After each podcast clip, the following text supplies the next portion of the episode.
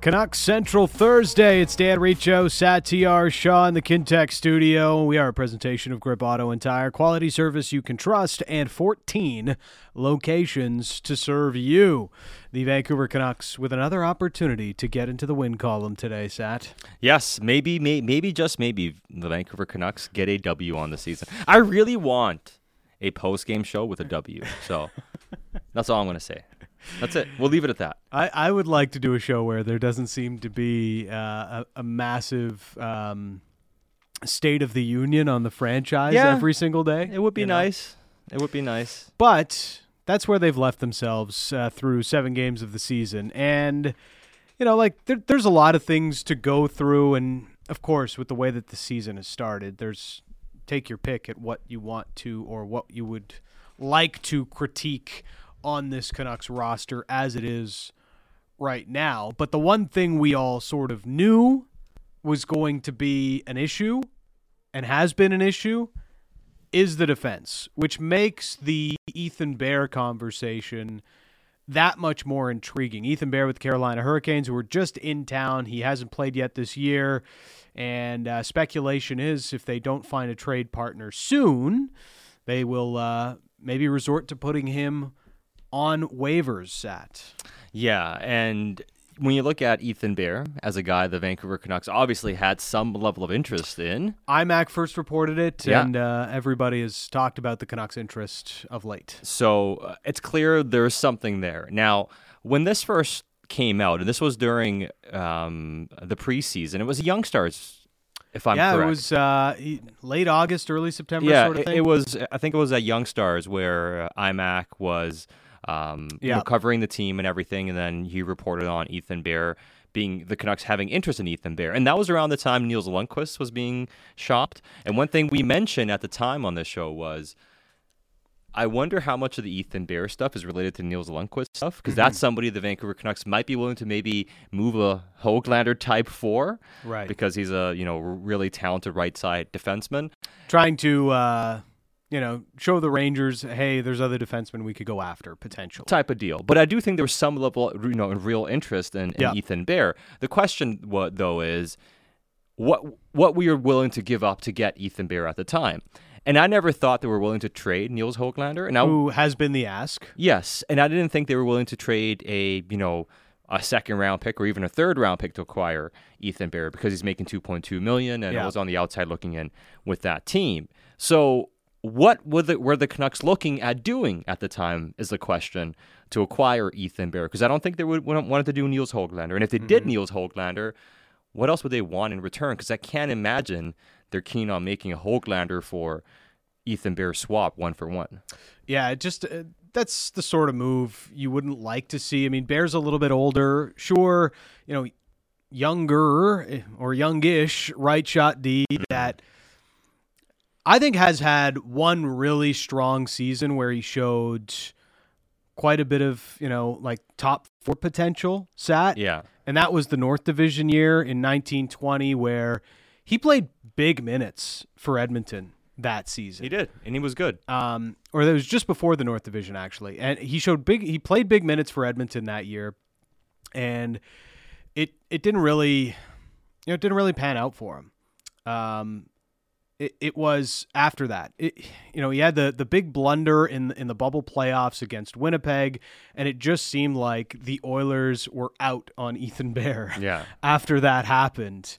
Even though, for the most part of that season, before the pause and into the COVID break, he played really well for them. And he never really found his stride ever since.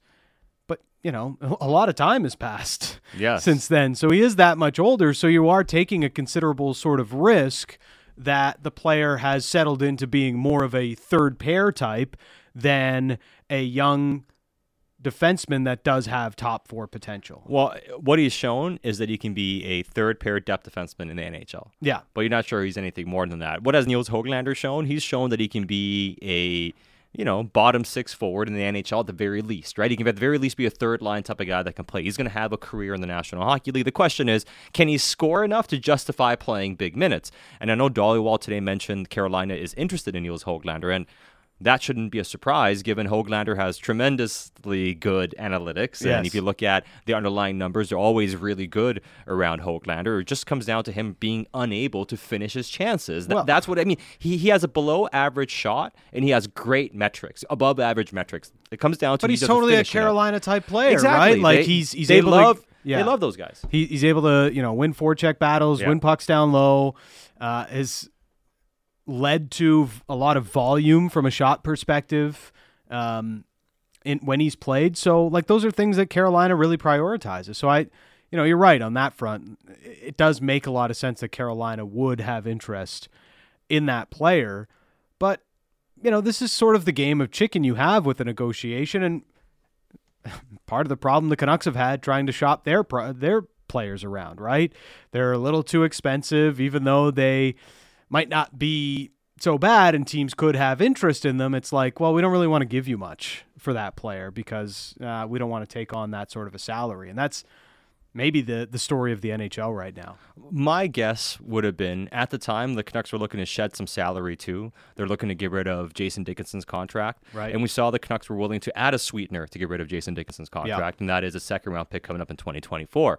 So, had they been willing to make some sort of a bear for Hoglander swap, I would have imagined it would have also included maybe sending a contract out, maybe Jason Dickinson's contract. I know they tried to trade Furlan's contract on LTIR, but I, my that I could have seen that maybe being a possibility they're looking at if they're tr- trading an asset. We're also getting rid of something with it. We're not just trading an asset for a player. We also want to get rid of something. Were they Not looking just a at- straight one for one deal. yeah, I mean, look at the Riley Stillman trade that they acquired. Were they looking to do something along those lines, where they're sending some money back to bring somebody else back in? That would be my guess what they were looking to do. So even now with Ethan Bear being available, I wonder if he is on waivers. The Canucks do now have a bit more LTIR space because they Poolman's gone on LTIR, and as of today, uh, Travis Dermott put on LTIR as Yeah. well. So Dermott's on LTIR as well. That does give you a bit more flexibility. Now, hey, the Canucks have called up a lot of guys. They're still kind of using all the money they've have. But if you play around with the roster, you can find a way to open up enough money here to put a claim in for somebody if you really want to. Are they desperate enough? If Bear goes on waivers, they just pick him up. And hey, maybe they do at 2.2. I wonder. You still owe him about two million in cash this year, which isn't insignificant for a guy who hasn't proven he can play. Yeah. This team was, you know, not willing to, you know, hold on to salary. They traded away salary. You saw it in the Jason Dickinson trade. So my guess here is, if they have their way, they love to send something else back. It's not going to be a big salary, but some sort of a contract going the other way. The thing about this is um, Ethan Bear, without question, makes the Canucks D better right now. In my eyes, But how much better? that's probably Yeah, I mean, that's I the guesstimation you have to make. Yeah, I don't disagree. It, It- makes them better. I mean, to, to pick him off off waivers for free, he's RFA. Sure. I mean, hey, if they're willing to take on, if they have, if they can clear enough space and they're willing to take on the money just to take a flyer on him and free, Yeah. at, why not? But Whatever. it's, it's it's you know the idea that it's not a that it is a uh, sort of free look because he's on waivers. Well, that's you know ignoring the two million that he's yeah, owed. it's not insignificant. And also, you know, uh, this is maybe a, a good scenario, but if he, he plays and he plays well ish, uh, he's going to be an expensive defenseman next year. You Yeah, know, like but I probably mean- in the two and a half, three million dollar range if you give him a lot of minutes and he plays decently well. well, if he, if he's on the right side and he plays decently well, do, don't do you not mind paying him for one Yeah. year of three million? I mean, right side defensemen are hard to find enough as it is. And one thing he does well is move the he moves the puck well. Yeah. The, the, this Canucks team doesn't have enough guys that can. Hey, sure, offense is one thing. They don't have enough guys that can create offense. They don't have enough guys that can be able to get clearances and zone entries and stuff like that. And he does help you in that regard if he plays at his game and does earn the trust of the coaching staff. So there's something tangible there in his game, of course.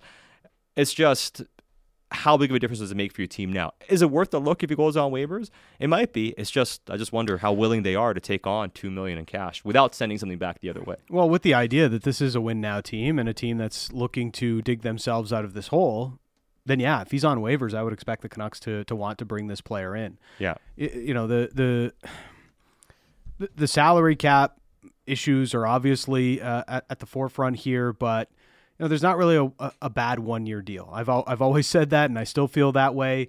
I mean, of course, there are some reasonable uh, limits on those things, but for the most part, like a one year deal, you know, there's no long term attached to it. And that's essentially what Ethan Bear is on here. And you need to take chances on guys. If it's comes basically free, this makes a ton of sense. The Canucks D, yes, it's been incredibly injured, more injured than what is reasonable to expect this early in the season, but it's not good and it hasn't been good. And it's probably highlighted by the fact that Oliver Ekman Larsson has played very poorly so far this year. You know, we're praising Kyle Burroughs for playing above expectations again, but again, that's above expectations. And how much longer can we expect that to continue? I felt he did have a bit of a tough night the other night against Carolina. It, you've got to start getting something out of this defense. They don't generate any offense from the back end. It's bleeding into the lack of offense you're getting from your your forward group, which we thought was the bread and butter of this team. So, here's a player that could show up on your doorstep that at the very least helps you move the puck a little bit better out of your own end. If you're still trying to win hockey games for this year, I think you have to take a chance on him. I don't know if you have to, but I see uh, I see a reason to take a chance on him. But I mean, like as far as and I see people texting and win now, lol. I mean, listen, they're going to win enough hockey games unless they trade guys. My point is, they're games. not giving up on this season. As much as people would like them to give up on this season, seven games here, seven games in, like Patrik Allvin and, and, Jim Rutherford, they haven't given up on the idea that they still want this team to compete for a playoff spot sure, by the but, end uh, of the year, sh- however unlikely it might be. Sure, but I don't know if they're actively looking to add salary to accomplish that goal.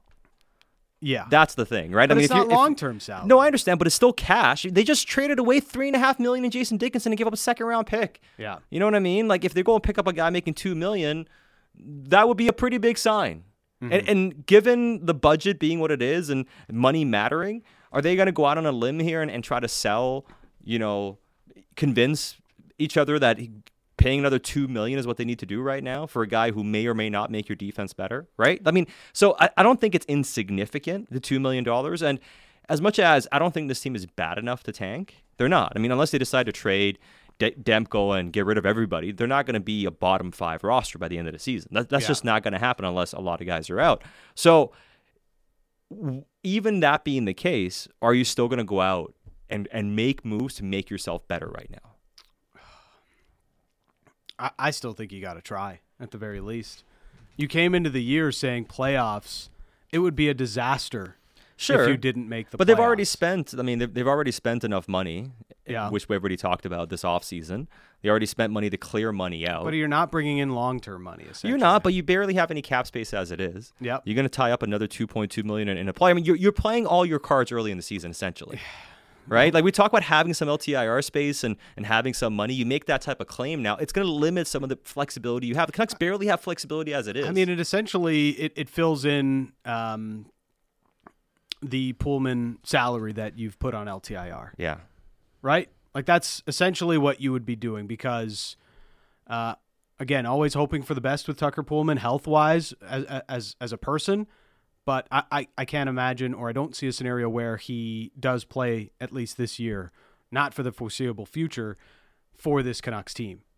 So that's th- that's the way I kind sure, of look at it. I You're just, just sort of flipping the salary into LTIR and adding another one. Now, of course, budgets matter, but – I just don't see this organization giving up on the season seven games in. Yeah, I don't know if they give up on the season. I just wonder if, with a little flexibility you do have, if you're using it on a waiver claim eight games into the season. That's what it is, right? Like you, you don't have a lot of flexibility as it is, and their desire has always been to get move money out. You're adding more onto the books right now, especially on the defense, without taking some stuff out.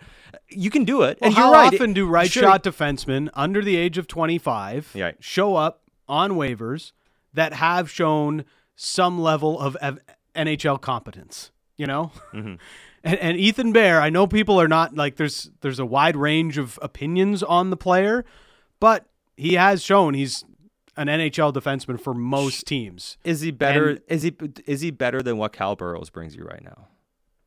Moves the puck better than Kyle Burroughs. Does he though? Because then Burroughs has done that fairly well right now. He's done. He's doing everything you can ask of him right yeah. now. And maybe maybe Bear does at his best right? Like maybe he does have a bit more offensive upside, of course. Like I do think he does have that and all that sort of stuff. But I just wonder how much does that move the needle? And to the other point that you made, it's a one year deal, right? Yeah. Like he has to play really well for you to even qualify him next season. He's just priced out. It's already 2.2 million. Yeah. So if he's if he's if you're qualifying him next year, it means you're paying him the same salary next season.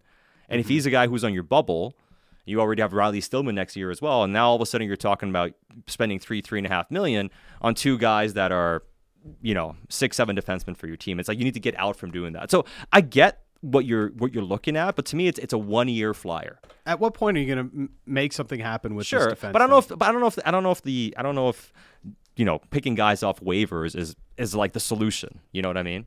expensive guys off of waivers. Yeah. Yeah, I mean, I don't know if that's the solution. In general, how many waiver claims really work out? Come on. We always talk about it. Okay, I'm, I'm but Ethan. Bear isn't like a regular waiver claim, Yeah. and not like he was Well, he's not even on legitimately waivers yet. good. Well, I mean, in the- 19, well, number one, he's not even on waivers yet. So, I No, mean, he's not. And if he, if let's see if he even makes it onto waivers yet. Now, obviously, there's been a reluctance to put him on waivers.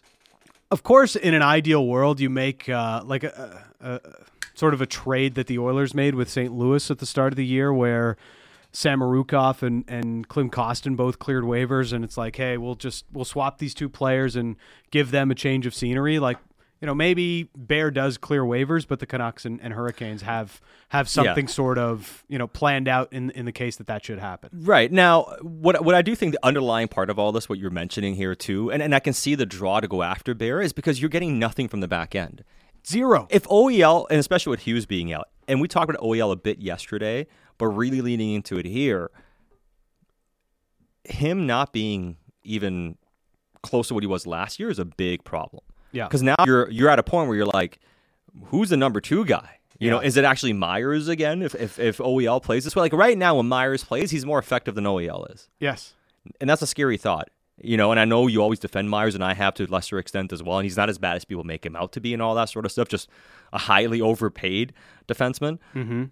But that's a big problem. You know, we talk about leaders that are underachieving. We talk about leaders that aren't providing what they need to provide. Here's your second highest paid defenseman who's pretty close to getting paid the same amount of money as Quinn Hughes is, bringing you next, not next to nothing. He has four assists on the season, has done some stuff, but it's been a big, big difference compared to what he was last year. And that's a big issue here, you know, because they need somebody else to be able to handle the load. They need at least somebody else to be able to play top four minutes for this team. And right now, they don't have anybody. And it's at a point now where we're looking at guys like Ethan Bear going, hmm, you know, maybe should we? You know, why not?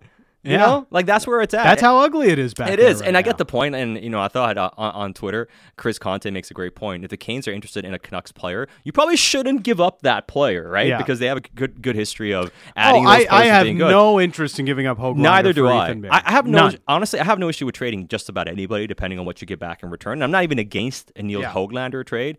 I'm not for trading Nils Hoglander for a guy who may not even be on your roster next season. Yeah, that that would be a the Huge short mistake. sighted move that that I think nobody wants to see here in this market. That Yeah. that goes without saying. Now, Ramon texted, and others text in too, and others have made the same point. Keith, the water guy, isn't it concerning that Chatfield is playing more than Bear?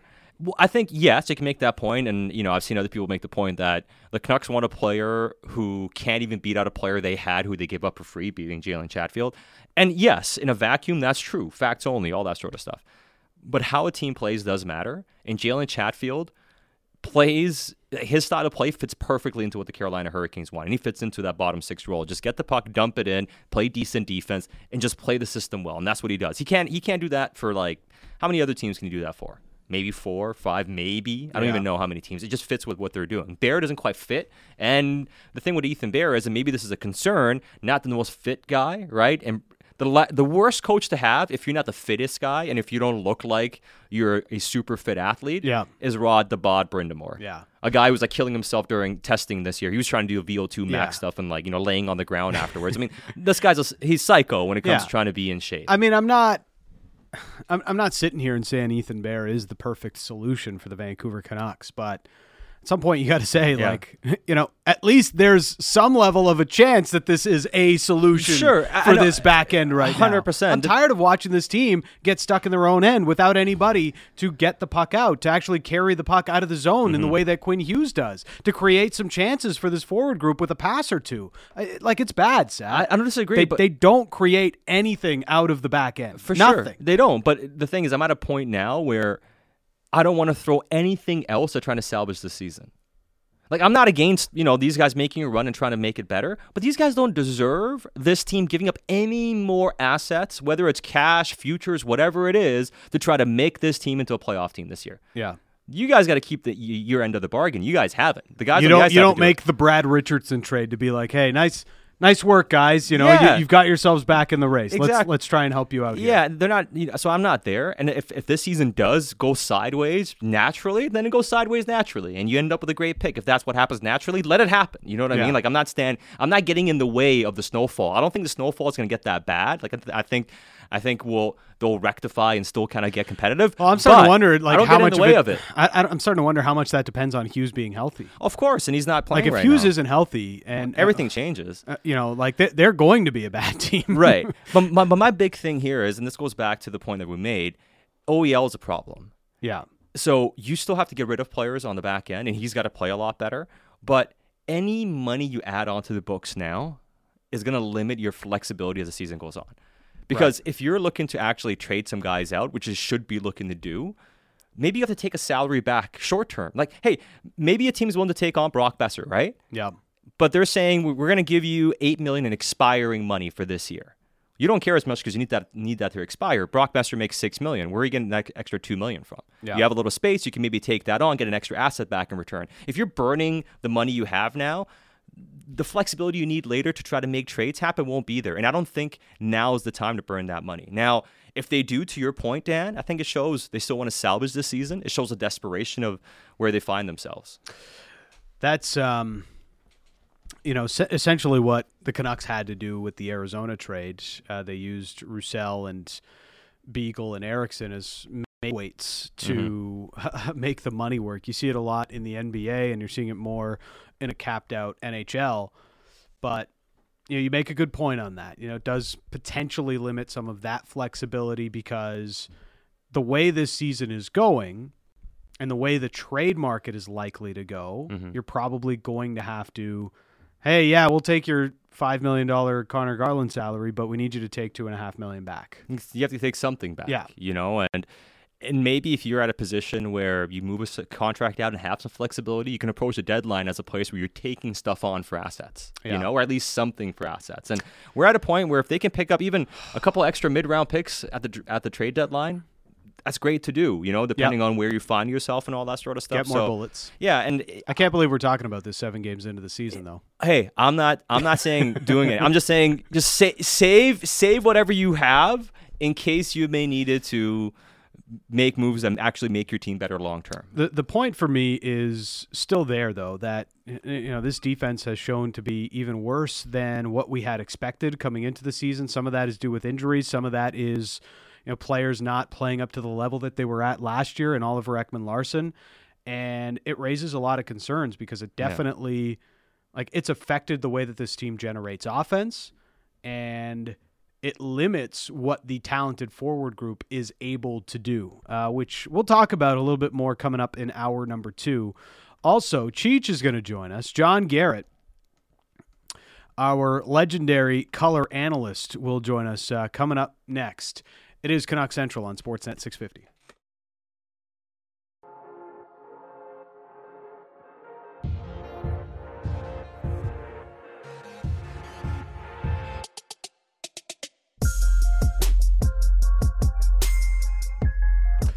Canuck Central, Dan Riccio and Satiar Shah. We're in the Kintec studio. Kintec Footwear and Orthotics, Canada's favorite orthotics provider, supported by over 1,500 five star Google reviews. Find your perfect fit at kintec.net. Canuck Central is brought to you by Grip Auto and Tire, quality service you can trust, and 14 locations to serve you. So uh, we talked a lot about um, Ethan Bear and what the Canucks can do with their defense right now because it has not looked good. Uh, Teddy asking, uh, any idea how waivers works? Does a team with the lowest point percentage get first crack at the player? Um, it's normally like that, but not until the first month of the season comes to an end. So November 1st is when uh, your record starts to dictate the waiver wire order. Yes, and then uh, the Vancouver Canucks, if they stay where they're at, will have waiver priority number one. It's a brilliant spot to be in. Great spot to be in. So uh, where go I like to be other through, people's garbage. You can sift through other people's garbage first. You know what I mean? Like that's Yeah. what you get to do. You sift through the garbage first. Hey man, uh, you can find great waivers pickups. Maybe. like every year we talk about waivers. Like how many? Like what is the percentage of waiver uh, wire pickup success? Uh, less than one percent. Yeah, right. Like it's it's really low. It's really low. And I'm not against doing it, but like the amount of talk about waiver wire pickups and exploring the waiver wire and all that sort of stuff, is such an easy thing to do. I think that's why everybody points to it. But like really, Yeah. uh, Flyers picked up Kiefer Bellows today. It, it's usually those guys that get picked up too, like the the former first rounders that people are like, "Yep, I'll take a chance on that guy." You know, we liked him in his draft year. Let's let's see. That's that's essentially what Kiefer Bellows was. Yeah. and the Flyers had uh, some some forward injuries, so they're like, "Yeah, let's pick up let's pick up Kiefer Bellows. Why See if- not? See if we can make something out if of him." If he's young enough, hey, it's fine. There's been you know some waiver wire pickups that have worked. There are there are many of them. It's just going through the percentages. They just don't amount to a ton. It's uh, Dan Riccio and Satiar Shah. A lot uh, coming in on the Dunbar Lumber text message inbox, and uh, we love hearing from the live listeners. It's um, uh, Marcus from the Ridge. Mark my words, Canucks are about to go seven and three, which includes beating Pittsburgh three two in OT. So uh, a, a big, uh, big vote of confidence from Marcus from the Ridge, right there uh, others saying, "You think it's possible to pick up Ethan Bear and then flip him at the deadline if you retain salary?" Okay, so the, let's address that. I do want to address the other part uh, about uh, the Canucks winning seven of the next three. Number one, it wouldn't surprise me at all. Winning seven of the next ten. Wouldn't shock me at all. The Canucks are going to have a run at some point here, and it wouldn't shock me. It starts at any point. I'd be I'd be more confident if Quinn Hughes was in the lineup. Yes, but, it's going to happen at some. They're going to win a game they don't deserve to, to win. At some point, that's going to happen, and then that might just get the ball rolling for a few wins. So I don't doubt that. And as Like far I'm already at the point where they're not necessarily the Yeah. better team in almost any game they play, yeah, yeah. So even tonight against Seattle. But we'll get to that we'll in the get to- pregame. I mean, yeah, okay, we'll talk about that. But as far as as far as flipping Ethan Bear, I mean, yes, it's it's not something you can't do. Sure, I mean that's a possibility. You draft, you get Ethan Bear off waivers. He plays well enough for you. You retain half the salary. He's worth a million. That's prorated down even less at the trade deadline, and maybe somebody gives you uh, at the high end a third round pick. Yeah. but more likely a mid round pick a bit later or something like that, and and it might be worth it. But is it worth paying over a million bucks to get that pick? Which I think it is, monetary wise. But is it worth or bypassing other possibilities you have with that flexibility? That's the calculus you have to make here. Yeah. Well, essentially, the uh, Chicago Blackhawks bought a second round pick off of the Vancouver Canucks. Yeah. Cost them a few million bucks. Essentially, that's what they did. Yeah. You know, so that's kind of where it's at. So, so that's that's how I look at it from Vancouver's perspective. If, if you're taking that on, how much are you limiting yourself? And if you are even flipping that player for say a third or a fourth, is it worth tying yourself up and your flexibility up? Uh, let's uh, bring in our next guest. He is uh, the color analyst, analyst of all your Canucks broadcasts on Sportsnet, and you saw him on After Hours this past Saturday, uh, Hockey Night in Canada. It's John Garrett. H- how's it going, Cheech? Would you say uncomfortably? Would that be a word that you would use uh, as an adjective? Uh, you know, event? like it, wa- After Jim Hours. Rutherford felt very uncomfortable. oh, he did, and give him credit for going on. Yeah. A hundred I mean, how many people would have bailed on that at, Mhm. in that situation? And uh, you know, I always feel that the reason I'm there or Louis there or whoever on the After Hours show is in case the guests don't show up, hmm and then Scott's got somebody to talk to. Yeah. And I know I've known Jimmy for 50 years, So, you know, I'm I'm quite comfortable, and and Jimmy is not the most cordial guy, as you guys know, anyway, and he, he's hard to get to know.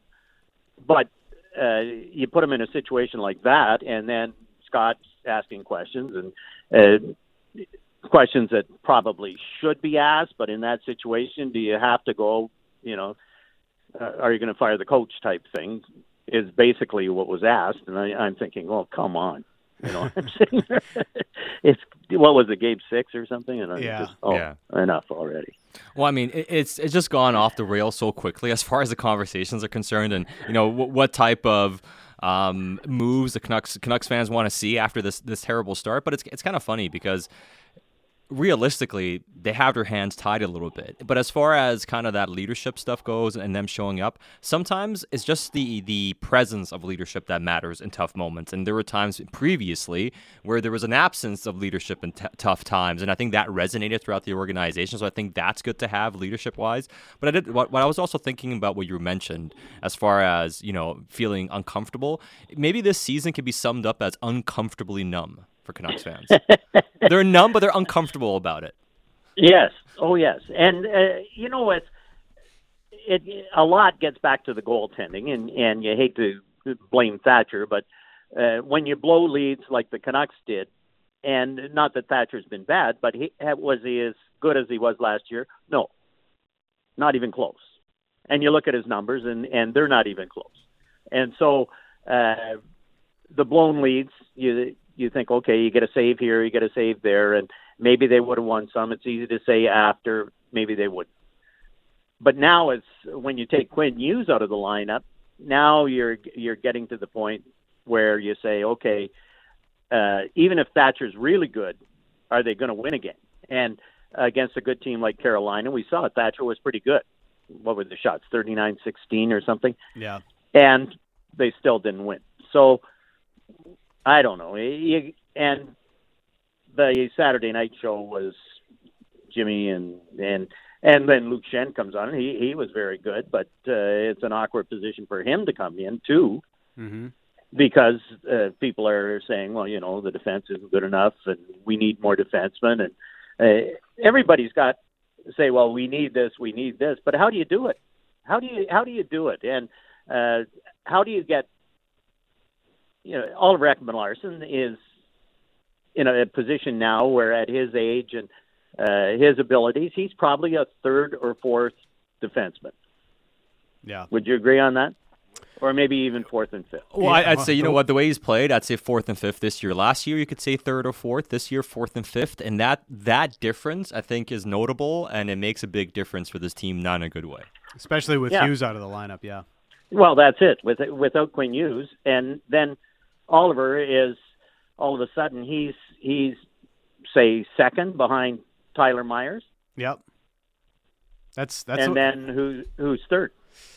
who's third. Kyle Probably Burroughs. Kyle Burroughs. Right Yeah. now, it's Kyle Burroughs, and uh, Luke Schenn is fourth, yeah. and then Guillaume Brisebois. Jack yeah, I mean, you just uh, Jack Rathbone, and the thing with Jack, and I'm hoping if they were winning, or even winning half the games, it'd be interesting to see Jack in the Quinn Hughes role because without Quinn, I think that's what they're going to have to do. They're going to have to give him enough ice time so that he can show, or at least show either way, whether he can adapt to being an offense generating defenseman.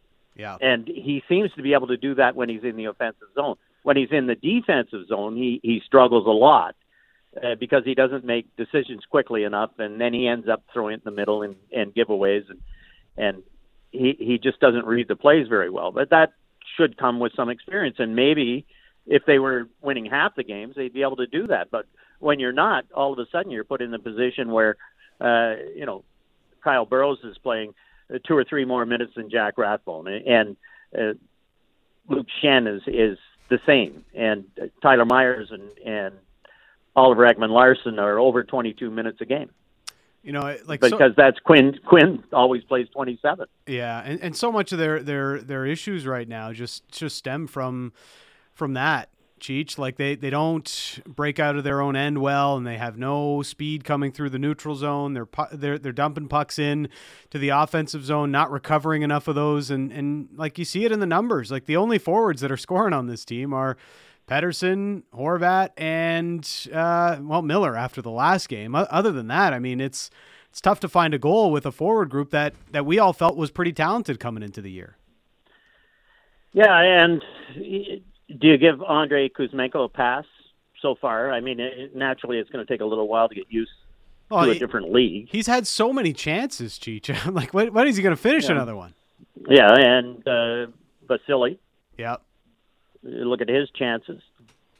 Yeah. So uh, you have to hope that those guys start to find the back of the net. Mm-hmm. I'd like to Elias's game most games. Yeah, he's he's my best forward of the group. And even JT the other night, he, he got a couple of goals, but I didn't think he played very well again. Mm-hmm. And so until he gets going too, you hope that, and you look at Carolina, you hope that your star players, Bo and Elias and JT, are driving the offense. And then the other guys score too. But those guys are the ones that mm. drive the offense well, one and thing- play in the offensive zone, but they they haven't been. The fourth line has probably had more offensive zone time than the top three lines.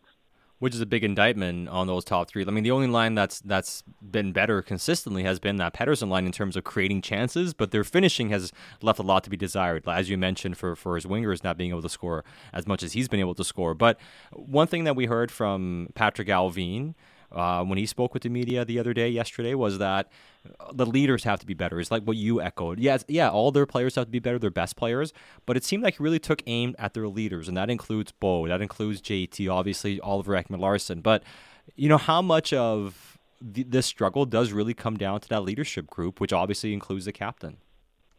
Yeah, and you go back to at least I go back to uh, the first few games. It's tough to start on the road for five games, and and I'm not making excuses for them, but I've never seen that before, where a team starts five games on the road without having at least one home game, and then come home from an East Coast trip one day and then play the next day. Carolina played one home game, went on the road for five, went back to Carolina, had three days off, and then play again tonight. Uh, it's it was crazy to think that the Canucks would have that Saturday game where they played Thursday in Minnesota after being on the East Coast, three time zones, and then play a good game on Saturday. Even if they were playing well, Saturday would have been a tough game. And what happens? You know, it's just I I don't get the NHL schedule, and you're not making excuses, but when especially when you're playing poorly. But then your leadership group, to me, has to be smart enough and they they probably thought and got among they got together and said, well, okay, uh, we better close the door and t- to try and iron this out ourselves after blowing three leads to start the season. But a player's only meeting three games in. Yeah. As an old player, I, I'm just oh ouch because then now you're you're into you've got seven games done. You've already used you've already used up your play your players only meeting. So they say you go ten. You, oh yeah, we'll have another one. Uh, yeah, and, and, you know what? That's even you, you, kind of talked about it a little bit off off the top, uh, but but with the coach and and all the speculation around Boudreau already with the start, you almost can't avoid it because of how poorly the team has played. But uh, it doesn't feel like anybody really thinks that Boudreau's you know part of the reason they've started this slowly, Cheech. No, no, and I think most, and it's just the domino effect as well. We got to do something. Yeah. So what's the easiest move? Well, the easiest move is to uh, change coaches, and then you have a different voice. But uh, Bruce's voice was good enough last year to come in and win seven straight when he took over, mm-hmm. and be six sixty or something his win percentage uh, over the months from December to the end of the season. So has it changed that much over the summer? Personnel hasn't changed no. that much. No.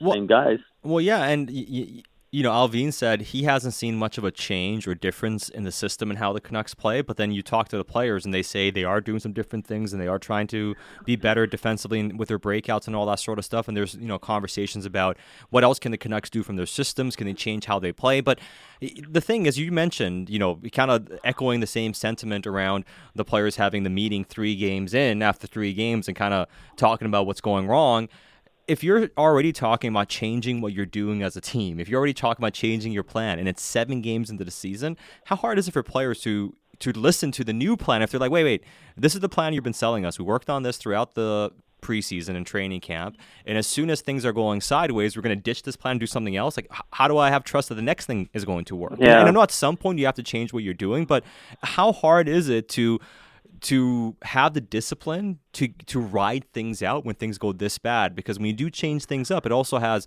some unintended consequences sometimes. Yeah well to, like to me it's you don't have to change things out but you have to execute. You have to do things uh, correctly. And uh, we had a thing uh, about the systems that we ran before last game but the the second goal the other night and it's Elias coming back on Sebastian Aho and I know Sebastian Aho is a very good player. But Elias has been in the league now how many years, and he is supposed to be a very good player. And as I said, I think Elias has been their best forward.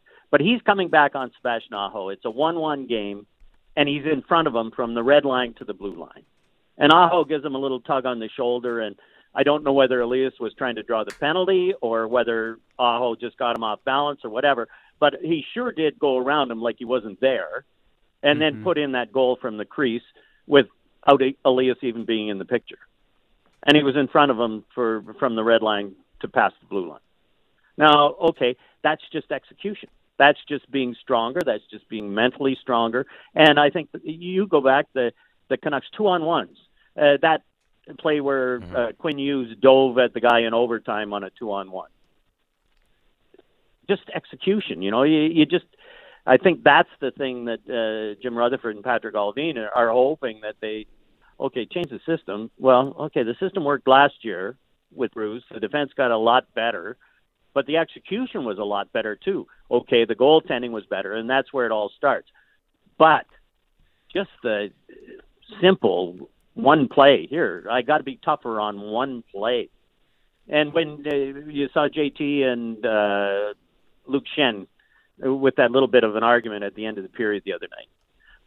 Yeah. JT's got the puck uh, with less than 10 seconds left in his own zone.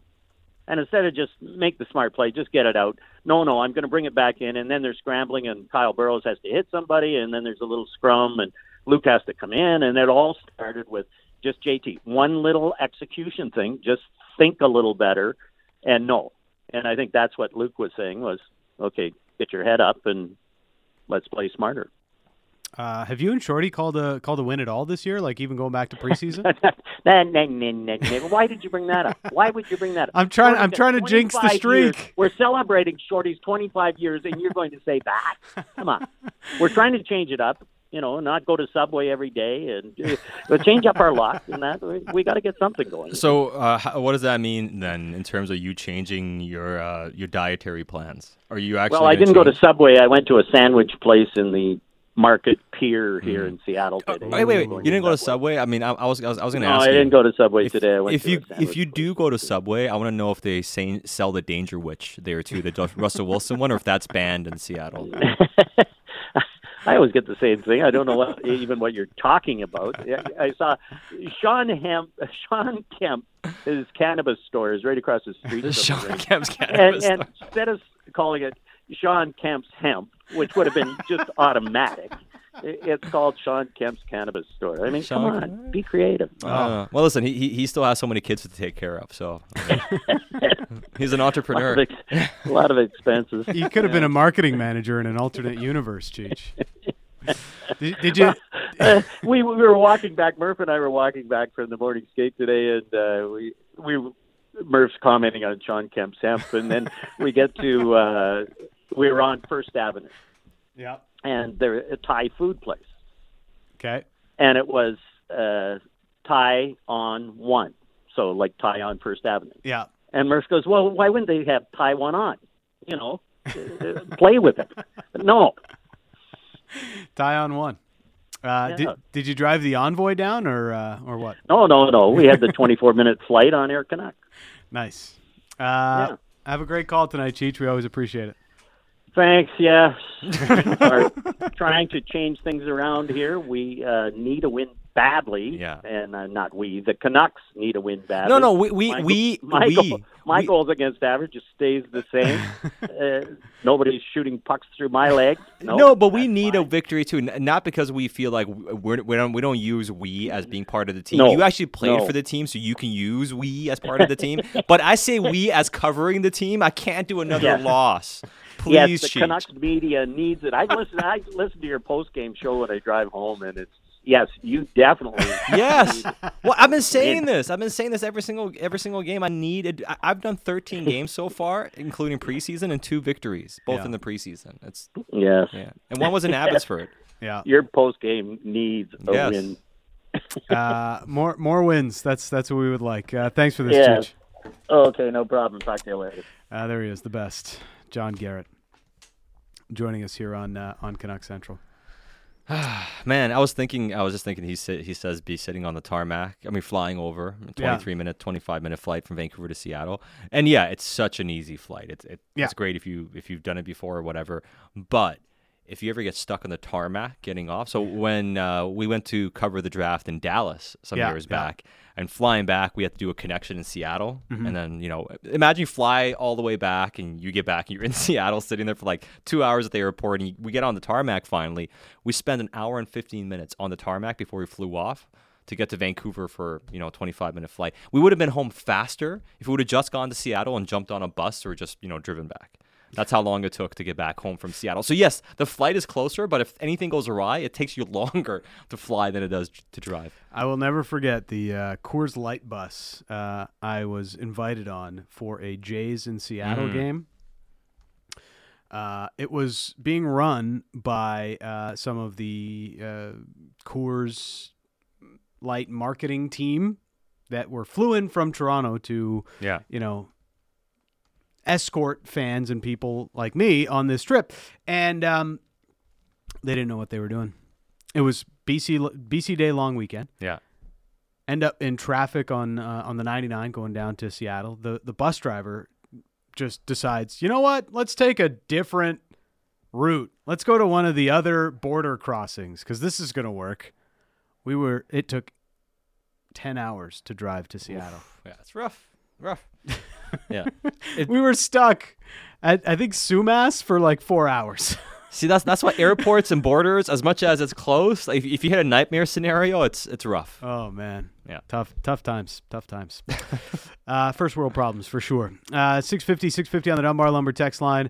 Keep uh, keep your thoughts coming in there, and uh, appreciate you listening on podcast as well. Coming up, uh, what is the most uh, concerning part of the start to this season for the Vancouver Canucks? Well, there's there's definitely many. We'll get to more. Canuck Central on Sportsnet 650.